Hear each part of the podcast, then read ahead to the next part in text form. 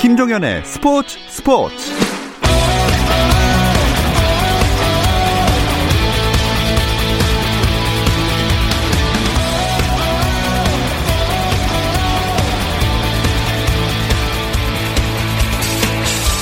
스포츠가 있는 저녁 어떠신가요? 아나운서 김종현입니다. 오늘 하루 스포츠계를 돌아보는 스포츠 타임라인으로 김종현의 스포츠 스포츠 출발합니다.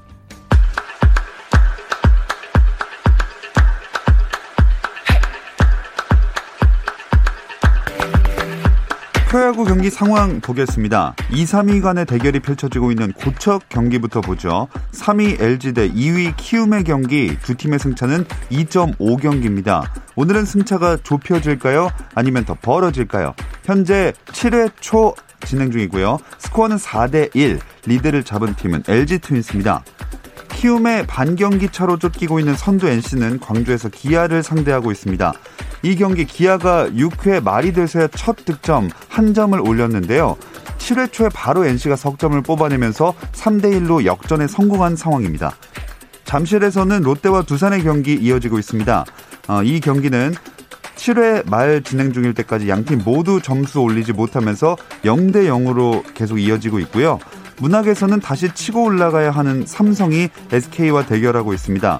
원조 에이스 윤성환의 활약이 중요한 경기인데요. 이 경기는 한 점 차입니다. 스코어는 육 대 오, 한 점 앞서 있는 팀은 삼성입니다. 마지막으로 대전입니다. 케이티는 어느덧 사위 두산과 승차를 한 경기까지 좁혔는데요. 오늘 한화를 상대로는 한화가 이회 한 점, 삼회 석점, 사회 한 점을 뽑아내면서 오 대 영으로 앞서가던 중 지금 진행 중인 칠회 초에 케이티가 한 점을 뽑아내면서 스코어 오 대 일입니다. 류현진 선수의 소속팀인 미국 프로야구 토론토 블루제이스가 오연승을 질주했습니다. 토론토는 필라델피아 필리스와 더블헤더 홈경기에서 일차전을 삼 대 이로 이긴 데 이어서 이차전에서도 구 대 팔 역전승을 거뒀습니다. 토론토는 류현진이 지난 십팔일 볼티모어 오리올스전에서 시즌 이승째를 거두며 팀의 이연패를 끊은 뒤 오연승을 달렸습니다. 고 고유민 선수의 유족이 전 소속팀 현대건설 배구단을 검찰에 고소하기로 했습니다. 고유민 선수 유족의 소송 대리인인 박지훈 변호사는 오늘 검찰의 엄정한 수사를 통해 현대건설 배구단이 바라는 객관적 사실관계의 실체가 곧 드러날 것으로 기대한다고 밝혔는데요. 현대건설은 선수와 구단이 합의해 계약 해지를 했고 임의 탈퇴 처리 후 선수의 은퇴 의사를 확인했다는 입장으로 양측이 첨예하게 대립하고 있는 가운데 이제 진실은 법정에서 가려질 전망입니다. 미국 프로농구 엔비에이 플레이오프 이차전에서는 엘에이 레이커스가 포틀랜드에 백십일 대 팔십팔로 승리하고 시리즈 전적을 일 대 일로 만들었습니다. 밀워키도 아데토쿤보의 더블 더블 활약으로 올랜도를 백십일 대 구십육으로 이기고 원점으로 돌렸고, 마이애미는 인디애나를 백구 대 백으로, 휴스턴은 오클라호마를 백십일 대 구십팔로 이기고 이연승을 달렸습니다.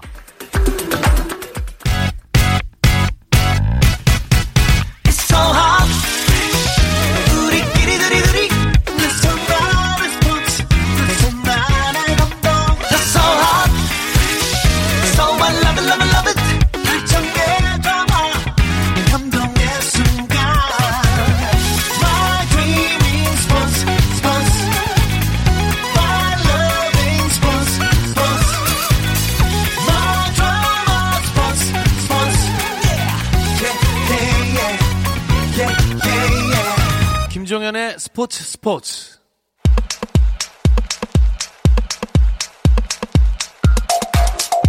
국내 축구 이야기 축구장 가는 길 시작하겠습니다. 함께할 두 분 소개해드릴게요. 월간 축구 전문지 포포투의 류청 기자, 스포츠조선의 박찬준 기자 함께합니다. 안녕하세요. 안녕하세요. 자, 코로나십구가 재확산되면서 스포츠계가 다 비상인데 K리그도 무관중 체제로 돌아가고 있죠.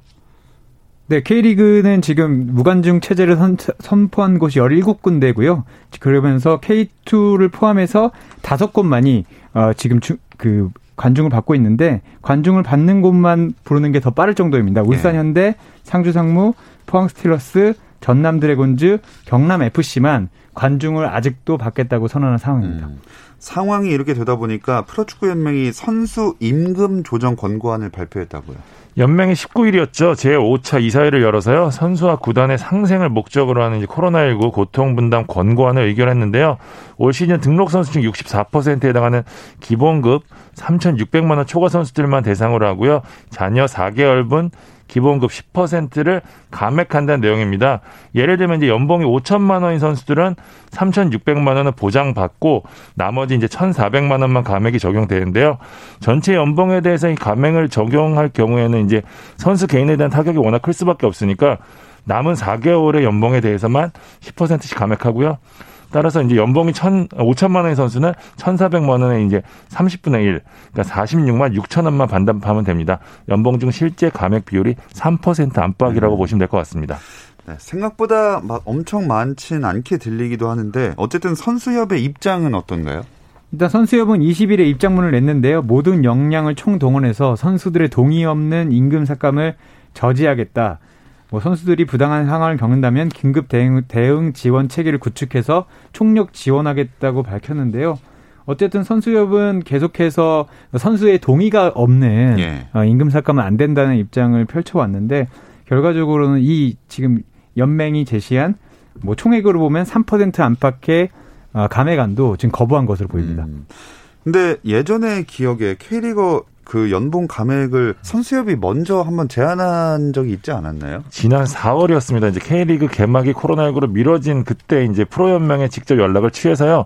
선수의 동의를 전제로 연봉 감액 연봉을 감액할 경우에는 이제 고통 분담에 동참할 용의가 있다라고 제안을 했는데요. 음. 이후 두 달간 여러 차례 양측이 테이블을 차려서 만나긴 했지만 뚜렷한 결론은 내지 못했던 상황이었습니다. 음. 그럼 지금 총력 저지하는 이유가 결국 선수의 동의가 없었다 이 부분이 되겠네요.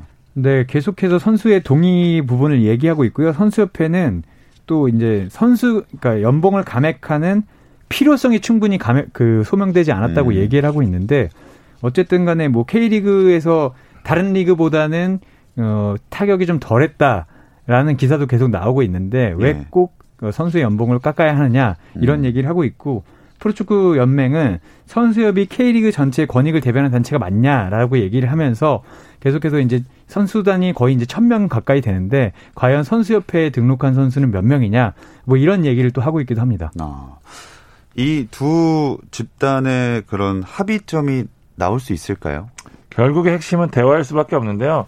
말씀하신 대로 서로를 인정하는 상황이 아니기 때문에 이야기를 풀기가 좀 더 어려울 것 같습니다. 선수협은 왜 연맹이 총대를 매냐고 얘기를 하고 있고 연맹 같은 경우는 선수협이 말씀하신 대로 유청 기자가 이야기한 대로 등록 선수 전체를 대표하는 입장이 아니기 때문에 전제부터 좀 이견이 있는 그런 상황이거든요. 음. 결국에는 구단이 어떻게 역할을 하냐가 중요할 수밖에 없는데 저 같은 경우는 좀 그래요. 제가 지금 신문사를 다니고 있으니까 신문협회에서 갑자기 일괄적으로 연봉을 깎아라라고 얘기하면 당황할 수밖에 없거든요. 그러니까 네. 저희 회사에서 이러이러하니 삭감하십다라고 얘기하는 거랑은 사실 완전히 다른 거기 때문에 어. 지금 연맹과 선수협이 껴있는 지금 상황이 좀 저 개인적으로 좀 웃기다고 생각을 좀 하는 편이거든요. 어.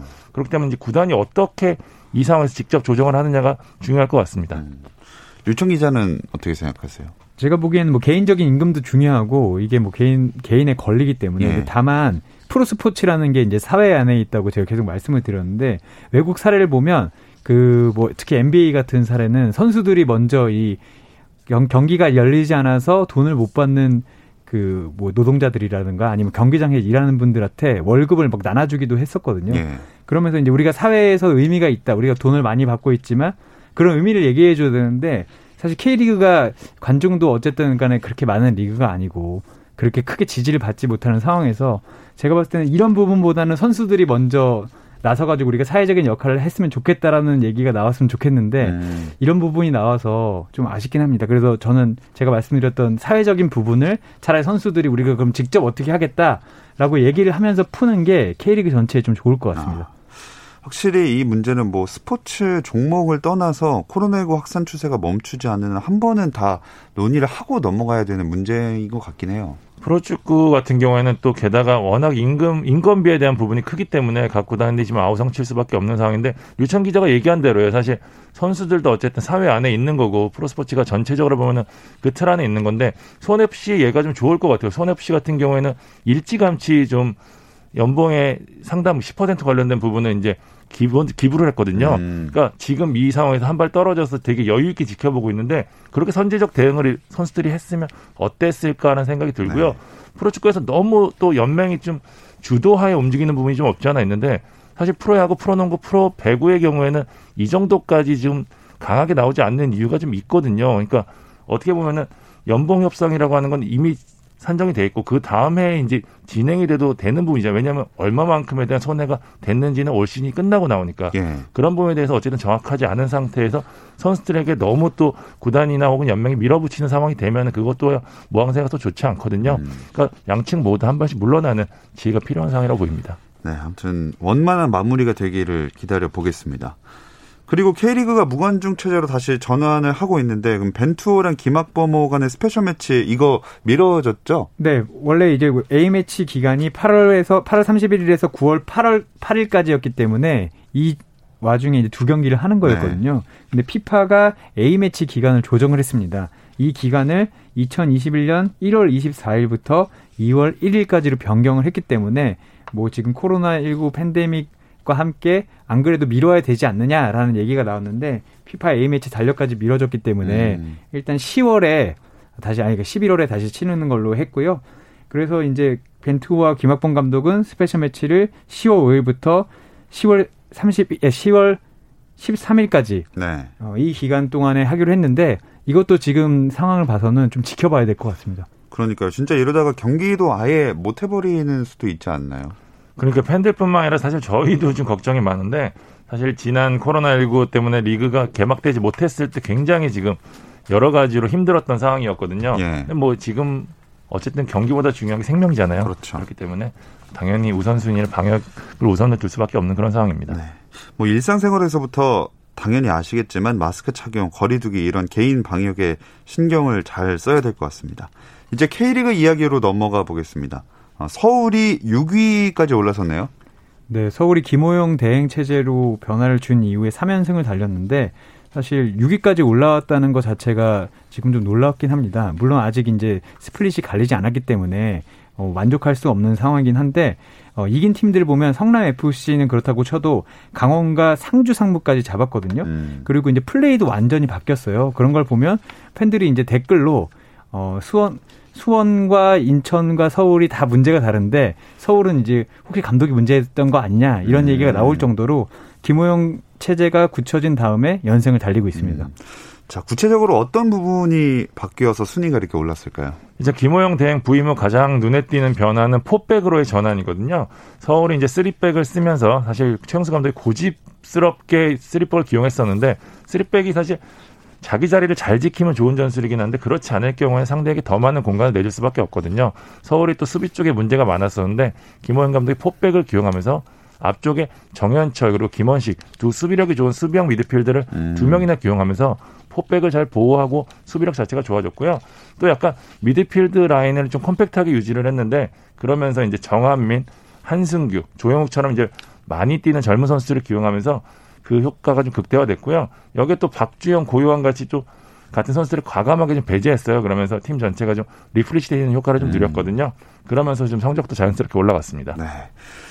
그래서 육위까지 순위가 올라간 건 서울 팬들 입장에서는 참 다행스러운 일이긴 한데 육위 서울이랑 또 십위 광주까지 승점 차가 어, 석점밖에 안 되는 상황이죠. 네, 뭐 서울이 십구점이고 광주가 십육점인데 그 밑에 이제 십일위 수원까지만 해도 승점이 오점 차이밖에 안 납니다. 예. 그러니까 이십이라운드까지 이제 돌아간다고 봤을 때 그 안에 모든 게 또 벌어질 수 있는 상황이고 사실 이렇게 서울이 올라가다 보니까 사위와 오위 멀어만 보였던 포항과 대구도 이제 육점 차이로 음. 돌아왔거든요. 어떻게 봤을 때는 이제 포항과 대구도 연패만 당하게 되면 어, 전혀 상관없을 것 같았던 칠위까지도 내려갈 수 있는 네. 상황이기 때문에 앞으로는 어, 앞으로 남은 한 다섯, 여섯 경기에서 이 스플릿이 좀 요동칠 것 같습니다. 아, 진짜 상위 스플릿 경쟁이 엄청 치열해지는 상황이네요. 원래 항상 매 시즌마다 이제 육위 자리까지는 굉장히 치열했었거든요. 네. 일단은 육위까지 들어가면은 강등은 안 되기 때문에 각 팀들이 일단 일차적인 목표로 상위 스플릿 진출을 했었, 목표를 했었는데 지금 올해 같은 경우에는 워낙 예상했던 구도와 좀 많이 달라져서 서울, 수원 같은 팀들이 내려오고 당초 이제 강등권을 평가받았던 성남이나 부산, 광주 같은 팀들이 올라와 있는 상황이기 때문에 중위권이 굉장히 빡빡해졌거든요. 여섯 경기 남았는데 이제 자고 일어나면 이제 순위가 바뀐다는 얘기 계속 하고 있는데 예. 매 라운드마다 이런 형태가 벌어질 것 같습니다. 그럼 일 위부터 오 위까지 순위도 한번 짚어볼까요? 네, 일 위가 울산이고요. 승점이 삼십구 점인데 이 위 전북이 승점 일 점 차 삼십팔 점으로 뒤따르고 있습니다. 삼 위가 상주, 사 위가 포항, 오 위가 대구, 그리고 아까 말씀드렸듯이 서울이 육 위입니다. 네, 그 상주 삼 위가 이십팔 점이니까 이 위 전북이랑 십 점 차거든요. 확실히 이 강 체제가 굳어진 것 같아요. 원래 당초 이제 이 강 체제는 제가 예상했던 구도잖아요. 근데 예. 예상과 달리 상주와 포항이 중반까지 굉장히 잘 경기력을 유지하면서 이위권을 추격했는데 전북이 사실 구스타보와 바로 선수 영입하면서 이제 확 달라진 모습으로 치고 나갔고요. 울산이 이제 이 경쟁에서 이기기 위해서 계속 스퍼트를 하면서 일, 이 위는 이제 거의 저세상 상황이거든요. 그렇기 때문에 지금 점점 이 강 체제가 굳어지는 모습입니다. 음. 그리고 밑으로 가보면 십일 위가 수원이고 십이 위는 뭐 인천인데, 근데 그래도 인천이 드디어 첫 승을 거뒀어요. 네, 인천이 십육 경기 만에 첫 승을 거뒀고 첫 승 상대가 대구가 될지는 사실은 전 몰랐습니다. 예. 왜냐하면 그 조성환 감독이 지휘봉을 잡고 나서도 사실 첫 경기가 좋지 않았거든요. 그리고 대구는 세징야와 대안이 이제 분업을 하면서 어, 지공도 잘하고 속공도 잘하는 팀이 돼서 어려울 거라고 생각했는데 정말 몸을 던지는 수비 끝에 일 대 영으로 승리를 했고, 그리고 또 그 팀 내 골잡이인 무고사까지 골을 넣었기 때문에 네. 인천은 분위기가 확실히 좋아진 건 맞는 것 같습니다. 음. 인천 쪽을 박찬준 기자가 잘 아시니까 요새 좀 분위기 어떻던가요? 조수환 감독이 처음 지휘봉을 잡고 굉장히 놀란 부분이 뭐였냐면, 원래 이제 감독이 바뀌고 나면 감독 교체 효과라고 해가지고 기존의 선수들은 자기 자리를 지키기 위해서 하고 기회를 못 봤던 선수들은 기회를 얻기 위해서 이제 서로 이제 눈을 부르키고 하잖아요. 네. 근데 인천 같은 경우에는 지난 칠 년간에 일곱 번의 감독이 바뀌었고 이 년 사이에 네 명이 바뀌었단 말이에요. 아. 그러니까 선수들이 이런 거에 무감각해진 상황인 거예요. 네. 그래가지고 분위기가 정말 엉망이다라는 얘기를 저한테 했었었는데, 어쨌든 조상 감독이 제가 말씀드렸던 대로 동기부여에 굉장히 일가견이 있는 감독이고 실제로 좀 빠르게 분위기를 수습하면서 대구까지 잡았거든요. 조상 감독이 그 부분을 강조했다고 하더라고요. 니네가 열심히 안 했던 게 아니다. 니네들이 노력하고 있었던 거 안다. 근데 결과가 없으면 아무도 모른다. 구십구 퍼센트 노력해도 일 퍼센트를 안 했으면 아무 의미가 없다. 나랑 지금부터 일 퍼센트를 해보자 라고 음. 했는데 그 결과가 어쨌든 대구전을 통해서 나왔고요. 그러면서 이제 분위기는 점점 더 올라가고 있는 그런 분위기입니다. 네, 어쨌든 인천 입장에서는 첫 승을 거두고 좀 분위기를 쇄신할 수 있는 기회가 된 것 같습니다. 근데 탈꼴찌 경쟁을 하고 있는 수원과 인천이 이번 주말 십칠 라운드에서 맞대결을 펼치게 되는데요. 이 이야기는 잠시 쉬었다 와서 나눠보겠습니다.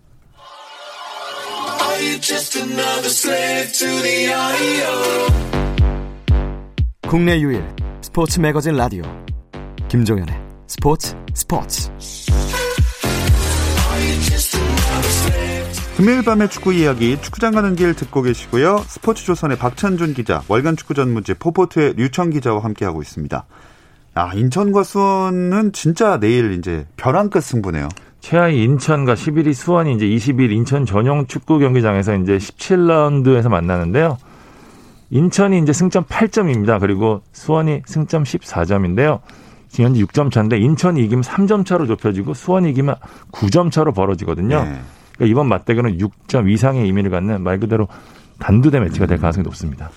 아무래도 인천은 딱 첫 승을 거두고 이제 다음에 만나는 거고 동기부여도 좀 돼 있을 것 같고, 수원은 원정 경기니까 부담스러울 것 같거든요. 네, 그리고 게다가 그 인천은 비기기만 해도 성공인데 수원은 비기기만 해도 실패일 수 있고요. 음. 그리고 주승진 감독 대행으로 바뀐 다음에도 서울은 반등했지만 수원은 이제 반등하지 못하고 있습니다. 그러니까 뭐 주승진 감독은 뭐 선수들을 의식해서인지 경기력이 좋아지고 있고 과정이 좋아지고 있다라고 얘기를 하는데, 사실 바깥에서는 과정보다는 지금 결과가 필요한 때인데 네. 어, 그런 얘기는 좀 적절치 않은 것 같다라는 얘기도 나오고 있거든요. 그리고 최근 다섯 경기만 봐도 수원이 일 승 일 무 삼 패고 인천이 일 승 이 무 이 패예요. 인천이 성적이 좀 더 좋습니다. 어. 그리고 지금 잡히게 된다면 수원은 당장은 역전당하지 않지만 이제 정말 강등될 수 있겠다라는 상황도 나올 수 있기 때문에 심적으로는 상당히 수원이 쫓기는 건 맞는, 맞는 것 같습니다. 네.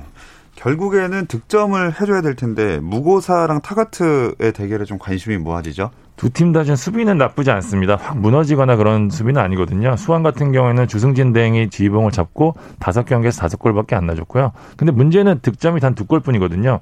인천 역시 이제 올 시즌 넣은 득점수가 한 자리 수에 불과한데 양 팀 모두 이번 경기 이기면 좋겠지만 일단 지면 안 되거든요. 그 말은 다시 말해서 이제 최소한 골을 내주지 않으려고 할 것이라는 네. 점인데 정말 적은 찬스에서 골을 넣어야 되거든요. 그렇다면 이제 골잡이 무고사와 타가트의 기대를 걸어야 되는데 무고사는 이제 지난 경기에서 모처럼 골맛을 봤거든요. 무고사가 굉장히 몰아치기에 능한 타입입니다. 때문에 이제 그 기세를 이어가려고 할 테고 타가트 같은 경우는 주승진 대행 체제에서 거의 기회도 잘 못 잡고 있거든요. 이번 경기에 어떻게 될지 모르겠지만 어쨌든 타가트는 인천을 상대로 다섯 골을 넣을 정도로 무척 강했거든요. 음. 때문에 기회를 받을 것 같은데 두 선수의 결정력 대결이 이번 경기 승패를 쥐고 있습니다. 음.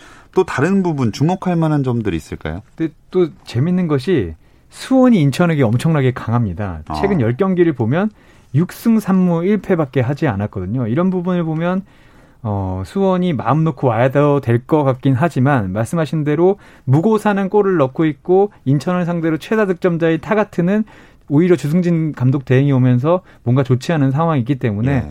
결국은 정말 골 한 골만 넣으면 이 경기는 끝날 것 같습니다. 진짜 한 골차 승부가 될 것 같은데 한 골을 넣을 팀은 어디라고 보세요? 저는 저는 인천으로 가겠습니다. 아. 사실 인천이 이런 상황에 대한 경험이 좀 많은 편이고 어떻게 하면 흐름을 이어갈 수 있는지에 대한 준비가 돼 있는 팀인데 사실 매년 이제 강등권에서 허덕이는 뭐 제주나 뭐 서울 같은 죄송합니다. 그런 기업 구단들 보면은 이런 고비를 못 넘었거든요. 아. 때문에 저는 인천으로 가고 싶습니다. 류청 기자는요? 저는 조금 더 안전하게 가자면 인천이 지진 않을 것 같습니다. 아. 승점 일 점 이상은 가져갈 것 같은데 음. 아, 그래도 수원이 최근에 말씀드린 대로 경기력이 나쁘진 않거든요. 음. 가운데서 이제 박상익 선수라든가 뭐 고승범 선수라는 이 선수들이 잘해주고 있기 때문에 지진 않을 것 같은데 수원이 이기긴 또 어려울 것 같습니다. 아, 반대로 얘기하면 무승부일 가능성도 어느 정도 있다. 네, 저는 무승부 가능 한 골씩 주고받고 무승부일 가능성이 가장 음. 크다고 봅니다. 네, 그리고 내일은 또 세 경기가 더 예정돼 있죠. 광주 전형구장에서 광주와 서울 경기 있고요. 부산 구덕경기장에서 이십이 일 오후 일곱 시 부산과 포항이 만납니다.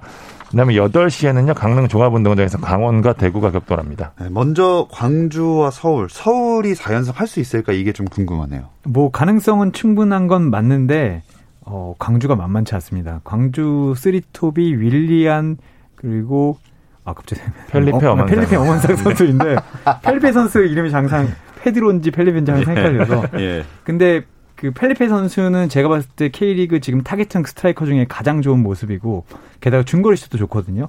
그리고 윌리안 엄원상은 주력으로 봤을 때 일 등입니다. 근데 서울이 지금까지 만났던 팀들은 특장점이 있다기보다는 경기력이 좋은 팀들이었는데 이 광주가 서울이 지금 올라온 것을 보고 버티면서 역습을 하겠다라고 하면 서울이 완벽하게 깨트릴 만한 무기도 없는 게 사실이라서 저는 이번에 좀 쉽지 않은 경기가 될 것 같은데 음. 다만 이제 그 광주의 미드필더 여름 선수가 그 사후 징계를 받아가지고 이번 경기 나오지 못하거든요. 예. 그런 부분을 좀 잘 파고들어야 될 것 같습니다. 음. 그 쓰리톱 말씀하신 선수들 중에 엄원상 선수는 그 올림픽 대표 선발돼도 좋을 것 같다는 생각이 들어요. 엄살라라고 불리는 선수인데요. 사실 펠리페 광주의 모든 집중이 돼 있긴 하지만 가장 그 광주가 경기가 잘 될 때 보면 엄원상과 윌리안이 얼마나 잘해주느냐가 포인트거든요. 예. 최근에 엄원상이 세 골을 넣고 있습니다. 팔월에만 들어서 거의 뭐 에이스급 활약을 펼치고 있는데 사실 지난해는 이 정도까지는 아니었거든요. 올 시즌 부상 이후에 돌아오고 나서 계속 플레이를 잘해주고 있는데 아마 엄원상 선수 같은 경우에는 김학범호가 이선이 워낙 좋아서 거기서 경쟁이 치열한데 음. 지금 가장 앞서 나가는 모습이거든요. 지금 당장 올림픽 대표팀 선발됐으면 좋겠다는 생각도 할 것 같아요.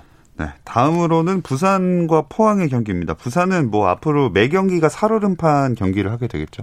부산은 뭔가 흐름을 어떻게 타느냐가 되게 중요한 것 같은데 처음에 흐름이 엄청 좋지 않았고요. 두 번째는 엄청 흐름이 좋았다가 최근 다섯 경기에서 또 무승입니다.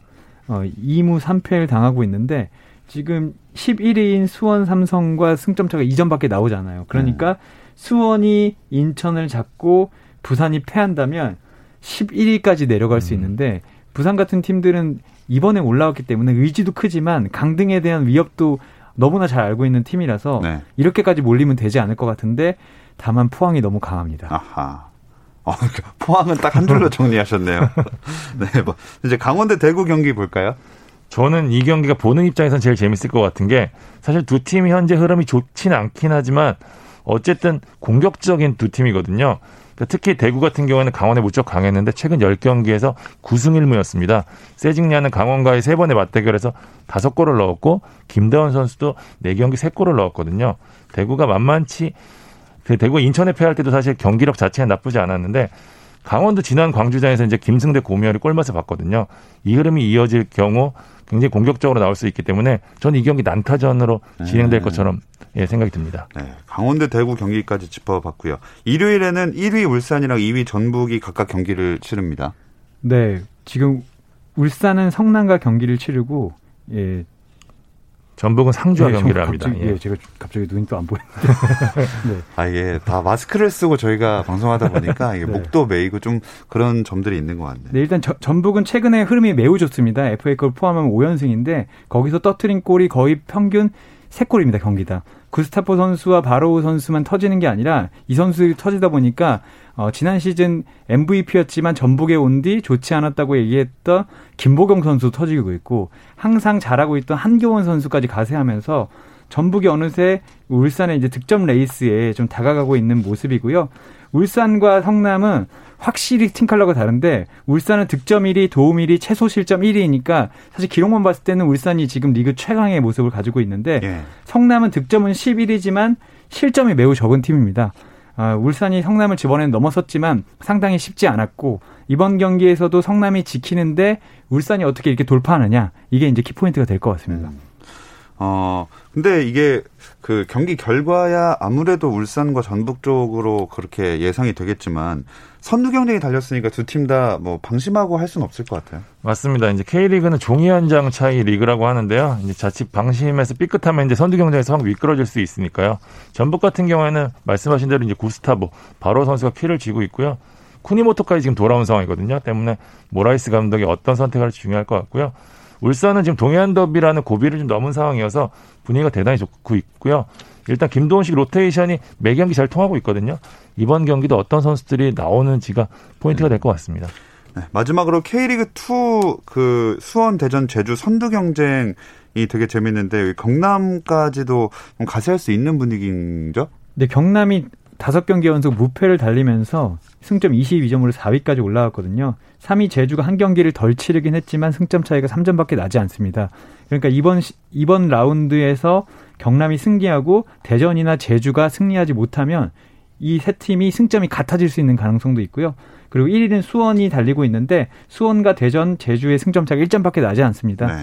어쨌든 역대급 뭐 승격 경쟁이라고 계속해서 뉴스가 나오고 있는데 뭐 가, 가끔 승격 뉴스가 부풀려지는 감이 있지만 이번에는 확실합니다. 음. 정말 역대급입니다. 네, 확실한 선두 경쟁. 자, 오늘 이야기는 여기서 마무리하겠습니다. 월간 축구 전문지 포포트의 류청 기자, 스포츠조선의 박찬준 기자, 고맙습니다. 감사합니다. 감사합니다. 주말엔 아홉 시 이십 분부터 함께 하실 수 있고요. 저는 월요일 여덟 시 삼십 분에 다시 돌아오겠습니다. 김종현의 스포츠 스포츠.